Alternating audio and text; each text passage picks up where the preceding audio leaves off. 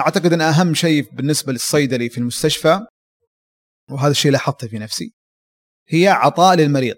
متى ما حسيت نفسك إنك تقدر تعطي للمريض وتأخذ وتعطي معه وتنبسط بسواليفه وتحس إنك تعطيه من من تركيزك ومعلوماتك و و و فراح تضاف لشخصيتك كثير. أو وراح تحس هذا الأثر على وجه المريض أصلا بالدعاء بال بال تحس بسعادة داخلية غير طبيعية صراحة. السلام عليكم أهلا وسهلا.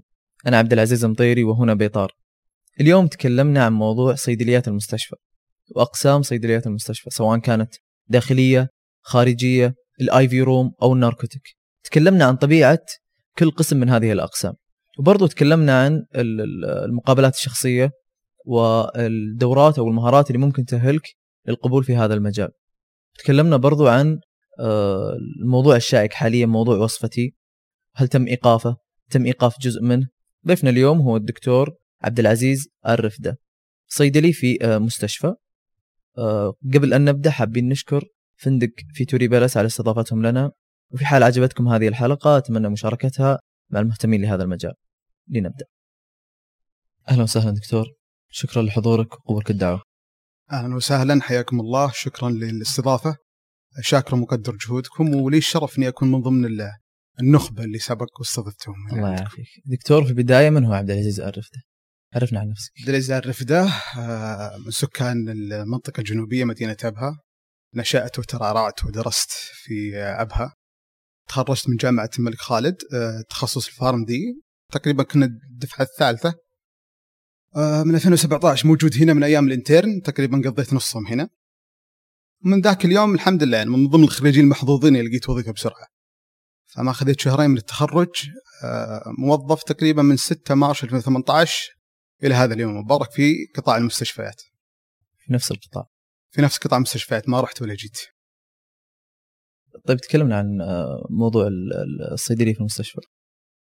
الصيدليه في المستشفى طبعا هو قطاع يخدم في الأساس المريض هو هو الجزء الأساسي. آه، إحنا جزء من فريق كبير يبدأ من الطبيب آه، من التمريض المختبر الأشعة. نهاية تقريبا بالصيدلية. والصيدليه تعتبر مركز أساسي في عمليات صرف الدواء. ونعرف الحقوق الخمسة للمريض من ضمنها الدواء اسم المريض الجرعة الصحيحة طريقة الإعطاء الصحيحة. فهذا هو الرول الأساسي أو الهدف الأساسي. من كصيدلي في المستشفيات آه، إيصال الدواء بطريقة سليمة وصحيحة إلى المريض اللي هو الإند يوزر. جميل. آه، الصيدليه في المستشفى تنقسم إلى. طيب في الفكرة العامة هي قسمين الصيدلية الداخلية الصيدليه الخارجية. إذا تكلمنا عن الصيدلية الداخلية فهي في الاساس الصيدلية الداخلية قد طبعا تختلف المستشفيات قد يكون تحتها اللي هو المحاليل الوريدية أو يكون قسم منفصل الحاله آه، معلومات الأدوية اللي هي drug information الأدوية المركزية central medication آه، صيدلية الخروج يمكن يكون صيدلية الطوارئ من ضمن الصيدلية الداخلية أو يكون قسم منفصل فتختلف الهيكله باختلاف المستشفيات. إذا تكلمنا عن الصيدليه الخارجيه، الصيدليه الخارجيه هي آه، مريض صار عنده موعد بعد ما يتحول أو يخرج من المستشفى عندنا. يصير عنده موعد بعد شهر في أي قسم كان، موعد مع الطبيب، بعدين تصير عملية صرف الدواء لمدة زمنية طويلة، يمكن اختلف الفكرة الحين مع وصفتي بس هذه الفكرة العامة إنه يصير البلك أو الكميات الكبيرة من الأدوية عن طريق صيدلية الخروج. آه معليش. آه صيدلية العيادات الخارجية. اللي فيها طبعا وصفتي حاليا فيها البريد اللي هو طريقة إيصال الدواء للمريض في المناطق الطرفية والمدن الرئيسية بالمملكه آه في ضابط الاتصال يسمونه ضابط الاتصال يمكن تختلف مسميات المستشفيات اللي هو استقبال الشكاوى. آه سواء للمريض بشكل عام شكاوى المتعلقة بالدواء. في التحضيرات الدوائية اللي هي الكبسولات والمحاليل المعجون الشراب إلى آخره هذه لها تحضير الحالة وتتبع الصيدلية الخارجية وأعتقد إنه هذه الصورة العامة بشكل عام. آه، بخصوص وصفتي دكتور انه كان في كلام إنه الصيدليات الموجودة في المستشفى راح تقفل وينوب عنها وصفتي. بس الآن في قرار طلع يمكن قبل أسبوعين أو ثلاثة إنه اغلاق وصفتي. هو شوف هو خدمة جديدة والخدمة الجديدة في لها سلبيات ولها إيجابيات. لكن اتكلمك عن طريقة عملها في المستشفى عندنا. يمكن الخبر اللي صدر إنه إقفال جزء من آه اللي هي المستوصفات خارج أو المناطق النائية اللي كان فيها نسبة رضا قليلة. بينما المستشفيات الباقية ما زالت فيها الخدمة موجودة. فالخدمه ما زالت موجودة لها. إيجابيات وسلبيات أكيد. في الأخير ال- ال- الوزارة أكيد إنها تهتم برأي المريض. هل هي سلبية إيجابية؟ بناء عليها كان أتوقع الشيء الأساسي هو إغلاق ال- ال- ال 714 تقريبا مستوصف. لكن ما زالت الخدمة شغالة. نتمنى إن شاء الله انه يكون لها آه، تحسن في المستقبل. وفي الأخير هي نسبة يعني رضا المريض يعني اولا يعني. إغلاق وصفتي مو على الكل. غير صحيح. حلو. آه، حتى تصريح وزارة ال- ال- الصحة كان واضح بأنه جزء بينما هذا 704 تقريبا إذا ما خاب ظني. البقية 1417 ما زالت شغالة من ضمنها المستشفيات الرئيسية ما زالت على وصفتي نظام وصفتي. جميل. طيب دكتور كي- كيف آلية القبول في آه، هذه ال- آلية القبول أنا أشوف أنه سواء كنت صيدلي أو مختبرات أو أشعة بس نتكلم عن الصيدلة بشكل خاص. دائما النصيحة خاصة في المدن الطبية مثلا أنك تسجل في الموقع تبع المستشفى أي مدينة كانت. تعبي بياناتك كاملة وفي أعتقد أنه بال percent إذا وصل 100% معناته اكتمل تسجيلك. بمجرد يكون في شاغر من قبل الصيدلية على طول يصير في إرسال notification للإيميل عندك إشعار بأنه في ترى مقابلة شخصية. وهنا لازم معلومة مهمة جدا. على أيامي كان في اختبار آه، إنجليزي. واضح. المستشفى هو المسؤول عنه. الحين أعتقد إن أغلب المستشفيات صارت ما تسوي الشيء هذا وتعتمد على STEP أو IELTS فضروري إن الطالب الخريج ايا كان إنه يساوي الاختبار هذا. طبعا الأسهل والمقبول عندنا في المملكة اللي هو الستيب وغالبا درجة 75 فوق هي المطلوبة. فهذه ضرورية يمكن البعض يغفل عنها بالتالي ما يكتمل تسجيله بالتالي ما يصل إشعار بالتالي ما يصير في مقابلات. فبشكل عام التقديم عن طريق المواقع اللي تبع أي مدينة طبية كانت ويصير في ال- الفرز لمقابلات و و حتى يصير في قبول نهائي إن شاء الله. عاد بحسب المتقدم طيب يعني. آه، صار في قبول إن شاء الله ودخلت المقابلة. إيش المقابلة الشخصية؟ مقابلات شخصية تختلف باختلاف المستشفى اللي تقدم عليه. لكن غالبا آه اللي تركز عليه أكيد وجود خبرة. يعني يفضل في المدن الطبيه يكون وجود خبرة سابقة.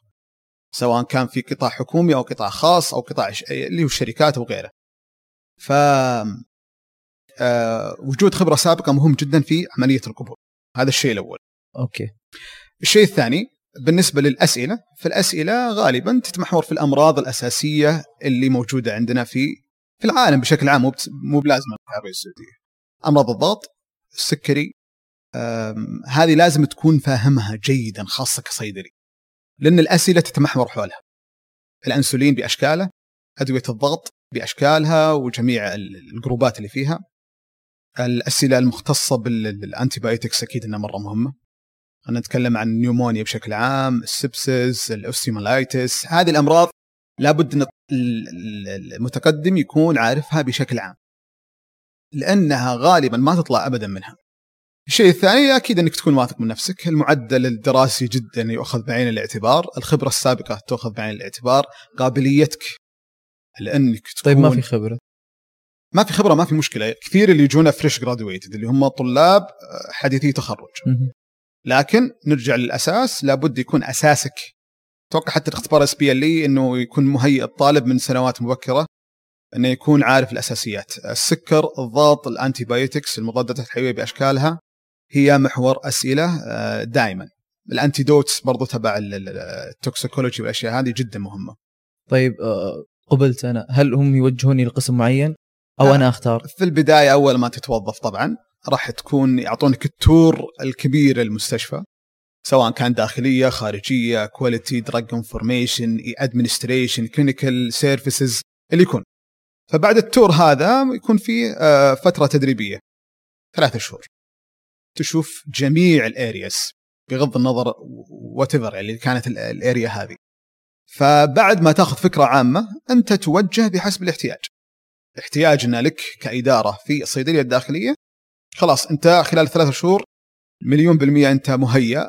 درست آه، طبعا بالإضافة لل internship هم آه، يعني يعطيك push يعطيك زيادة كتعليم للمكان مهم.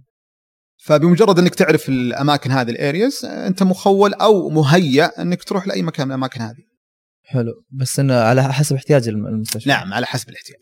طيب في بعض المستشفيات ولا اقطع واردك إن إنه خلاص احتياجك دائما في ال inpatient فهو على حسب المستشفى مهم. أو مثلا ست شهور أنت inpatient أو chemotherapy أو IV تعكس ل inpatient central medication اللي يكون فهي برضو تكون مهيئة لكل شيء نعم بالضبط طيب. وفي الأخير الإدارة هي واعية سواء كان ال supervisor المشرف أو المدير هو عارف بإمكانياتك أنت سواء عبد العزيز أو إبراهيم أو اللي يكون. عارفين امكانياته انه الإنسان هذا دقيق فهو المكان الفلاني هو ممتاز له. آه مثلا أكثر حركة بالتالي إنتاجية أكثر وأرقام أكثر فأنا بحطك في المكان الفلاني. وهكذا. حلو. آه، طيب لما أبغى أكون في مثلا في ال IV room أو ال narcotic لها آه. متطلبات خاصة؟ آه شوف الرغبات هذه تؤخذ بعين الاعتبار. فأنا لما أقول أنا أبغى IV فأنا أكيد إني مهيأ إني أبغى IV وال internship مرحلة ضرورية جدا. بحيث إنك تعرف اتجاهك سواء تبي مستشفيات مثلا أو قطاع خاص شركات اللي يكون.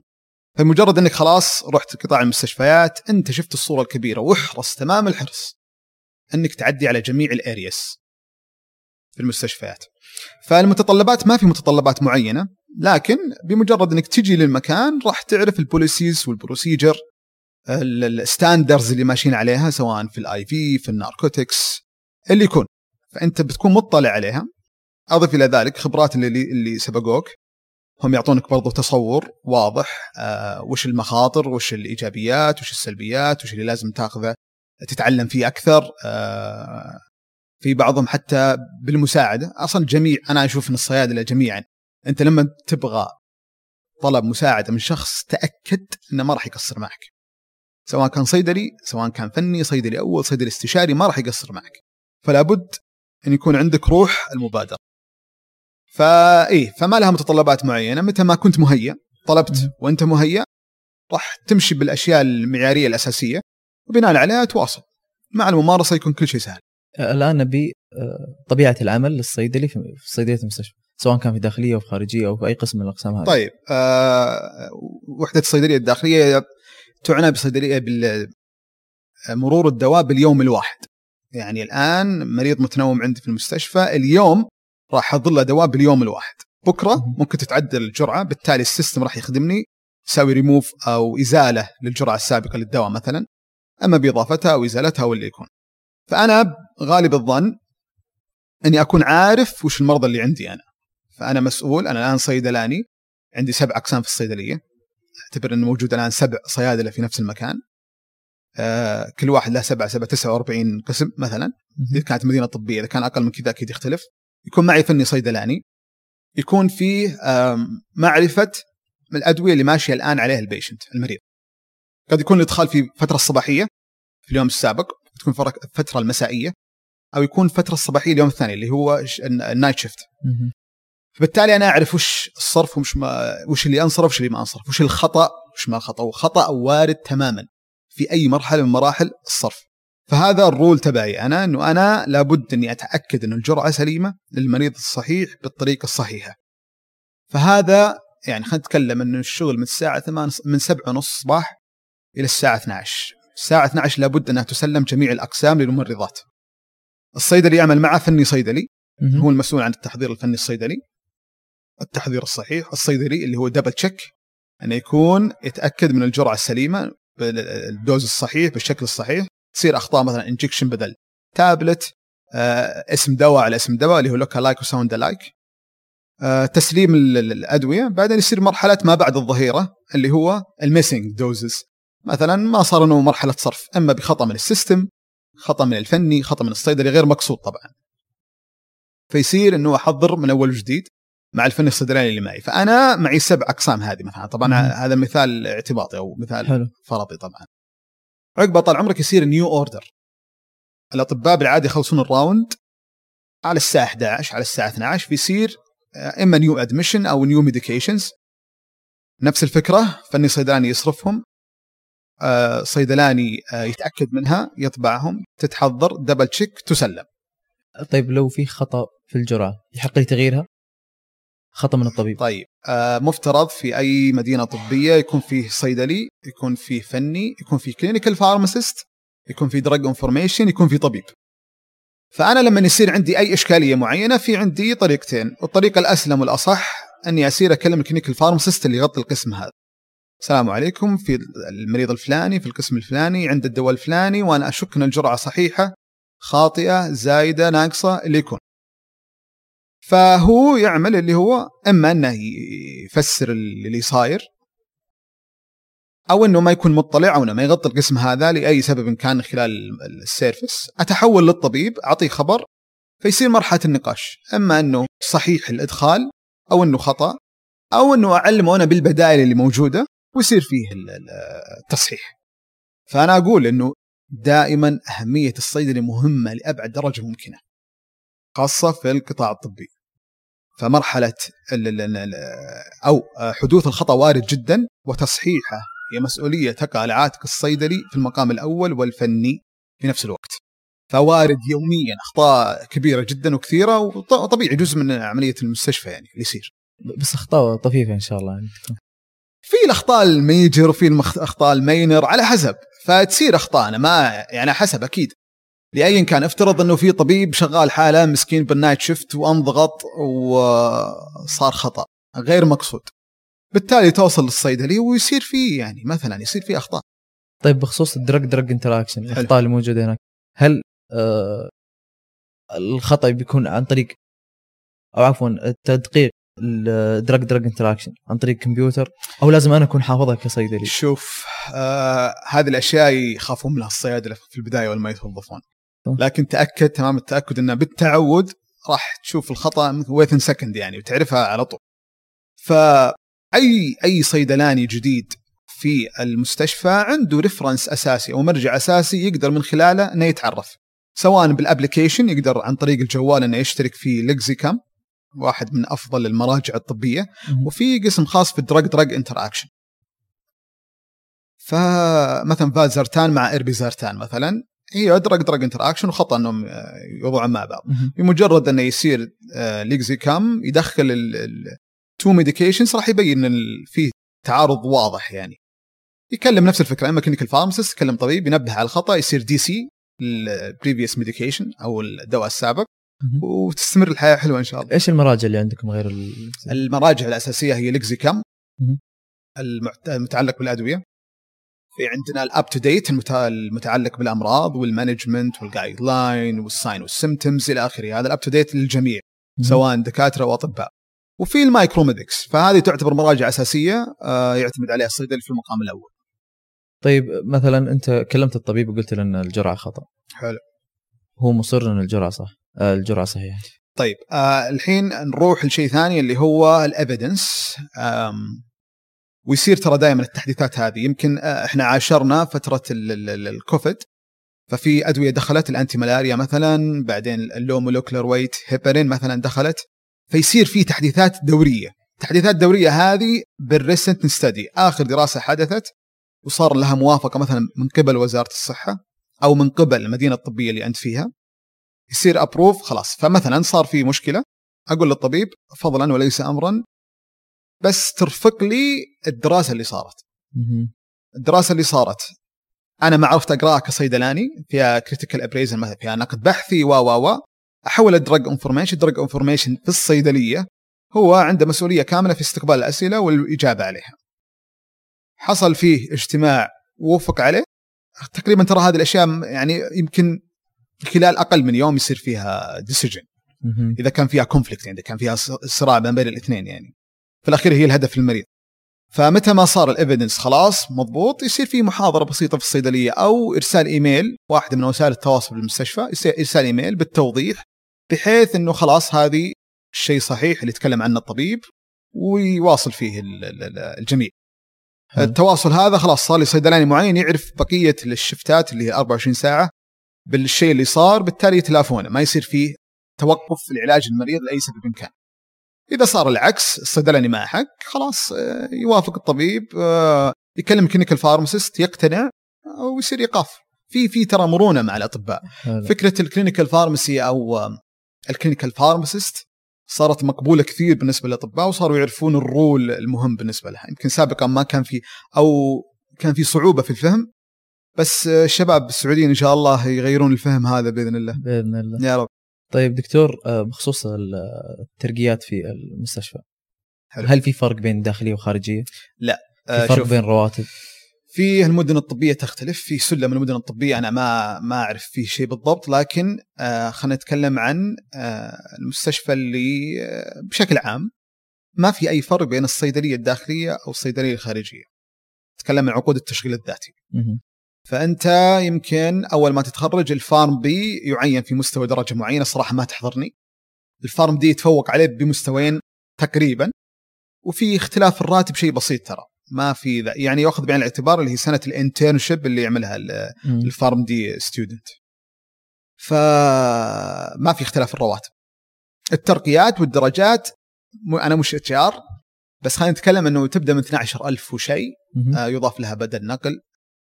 وبدل ندرة مع خصم التأمينات الاجتماعية فتقريبا 12000 وتزيد سنويا ب 440 ريال تقريبا اللي صار في مرحلة الترقية. مهم. فنتكلم من أول مربوط 12300 و400 شيء زي كذا. والمسمى صيدلي ثاني أو صيدلي؟ آه هي ثلاث مستويات. آه صيدلي بشكل عام السلم هو واضح. أي واحد يبحث آه سلم التشغيل الذاتي في وزارة الصحة مثلا يبين له السلم. صيدلي صيدلي مرحلة الماجستير طبعا بعد سنتين من الخبرة يصنف صيدلي أول الصيدلي الاستشاري عاد سنتين من الخبرة أو ماستر اللي هو ال master degree لما تاخذه وهو امتداد لكلية الصيدلة مهم. نتكلم عن pharmaceutic مثلا. خذيته من جامعة حكومية أعترف فيها من آه، قبل آه، هيئة التخصصات الصحية يصير بعدها سنتين ممارسة بعد الماستر نعم. سنة. بعدين تقدم لهيئة التخصصات الصحيه بحقيتك تتحول لصيدلي اول ويصير فيه فرق في الراتب. حلو. أنا الصراحه ما أعرف كم الرقم بس هذا بشكل عام. فهو على حسب هل أنت fresh graduated هل أنت خريج جديد أو خريج آه، خبرة سنة مثلا في قطاع الشركات تحولت للمستشفيات خبرة ست شهور سبع شهور تأخذ بعين الاعتبار يعني وبناء عليه يصير التصنيف. حلو طيب آه، شهادة ال board اللي تكون مدتها ست شهور حلو. إيش تفيد الصيدلي؟ أي شهادة تتعلق في المستشفيات هي شهادة مهمة جدا. آه، أهميتها تكمن في إنك تكون مرجع أساسي لما يشكل على الجميع أي شيء. فأنا أقدر أسألك يا عبد العزيز مثلا أنت خذيت شهادة في الفارماكوثيرابي أقدر أني أنا أثق برأيك بأنه الشيء الفلاني كان خطأ أو صحيح أو أتأكد منك بشكل عام. فأي شهادة في آه، الصيدلة آه، تعتبر مهمة جدا. أضف لذلك في طلاب كثير يجونا سواء كانوا من جامعات حكومية أو جامعات خاصة. فأنا مسؤول كصيدلاني موجود بخبرة سنة سنتين أو ثلاث سنوات إلى نقل هذه المعلومات أو الخبرة إلى جيل راح يجي بعدي. فلا تدخر جهد في إنك تقدم معلومة إلى أي شخص، فأي شهادة طبعا أنا ما أعتقد إن لها أي أفضلية في الراتب. هي شهادة خبرة مهنية. شهادة خبرة مهنية. فمتى ما كانت معك هذه الشهادة تعتبر مرجع للمكان الأساسي تنقل خبرتك للناس اللي بعدك فهذه تعتبر إضافة كبيرة ولا تدخر جهر ولا تتردد ابدا في إنك تأخذ أي شهادة مهنية تضاف إلى خبرتك في المستشفى طبعا. جميل دكتور أخيرا دكتور نبغى منك آه، نصيحة توجهها للطلاب المهتمين في مجال المستشفيات النصيحة المهمة هي مرحلة الانترنشيب هي مرحلة جدا مهمة وحاسمة فلا تدخر جهد في إنك تعرف آه، مسارك. لابد إنك تسأل نفسك أكثر من سؤال هل أنا مهيئ لقطاع المستشفيات أو لا؟ هل أنا شخصيتي تناسب الشركات أو لا؟ مصانع ال FDA الإعادة في الجامعة لازم تسأل نفسك فأي شخص بيروح لمرحلة المستشفيات حاول إنك تروح جميع الأماكن. inpatient pharmacy outpatient اي في روم ناركوتيك لابد إنك تروح الجميع خاصة إذا قررت هالشيء من مرحلة مبكرة. أعتقد إن أهم شيء بالنسبة للصيدلي في المستشفى وهذا الشيء لاحظته في نفسي هي عطاء للمريض متى ما حسيت نفسك إنك تقدر تعطي للمريض وتاخذ وتعطي معه وتنبسط بسواليفه وتحس إنك تعطيه من من تركيزك ومعلوماتك و و و فراح تضاف لشخصيتك كثير. أو وراح تحس هذا الأثر على وجه المريض أصلا بالدعاء بال بال تحس بسعادة داخلية غير طبيعية صراحة. فالصيدلة إذا كنت مهيئ للشيء هذا مرحلة العطاء إنك تقدر تعطي ابعد درجة ممكنة وتعامل المريض وهذه حط عليها تحتها ألف خط تعامل المريض على إنه واحد من أهلك فترى ترى يعني سعادتها رهيبة جدا يعني الشعور السعادة هذا ينسيك تعب ثمان ساعات في الدوام. فهذه نصيحتي نصيحتي لأي طالب إنه يمر بجميع الأماكن في المستشفيات ويحاول قدر الإمكان إنه يغطيهم كلهم وبعدها يكون قراره نهائي. سواء إنه يكمل أو يواصل دراساته العليا مثلا في residency program أو أو what يعني اللي يكون. الله يعطيك العافية. شكرا لك دكتور. شكرا, شكرا جزيلا. الله يرحم والديك. شكرا لكم أنتم يعطيكم الصحة والعافية. عيالنا فيهم الخير والبركة. مستقبلهم جميل. الوظائف الحمد لله في التخصص مستمرة وما زال فيها فرص كبيرة جدا. أي شخص يتوقع انه تورط مثلا في قطاع معين ويبي يحول أي قطاع الحمد لله الفرصة متاحة. إحنا أفضل بكثير. يمكن أنا أشوف إنه أفضل تخصص طبي تخش فيه في فرص طبية كبيرة اللي هي الصيدلة. آه رأي متحيز هذا عاد. أنا ما مو برأي متحيز هذا رأي أنا أشوفه صحيح صراحة. فالحمد لله هذا فضل من الله. أنا أشوف إنه لازم تتفائل. ياما سمعنا كثير من قبل أن تخرج في 2017 إنه ما في فرص وظيفية. الحمد لله صار في سعودة في جميع القطاعات. كل يوم نسمع آه، عن جيل الحمد لله يبشر بالخير وإحنا متفائلين فيه. والمستقبل مشرق. بإذن الله على أيديكم وعلى أيدينا وعلى ايدي اللي بيجون بعد الله يعطيك العافية. شكرا الكلمات شكرا جزيلا. الله يعطيكم الصحة والعافية. شكرا لكم مشاهدينا الكرام. شكرا خالد الشهراني عبد الاله العنزي فيصل السعوي على إدارة هذه الحلقة.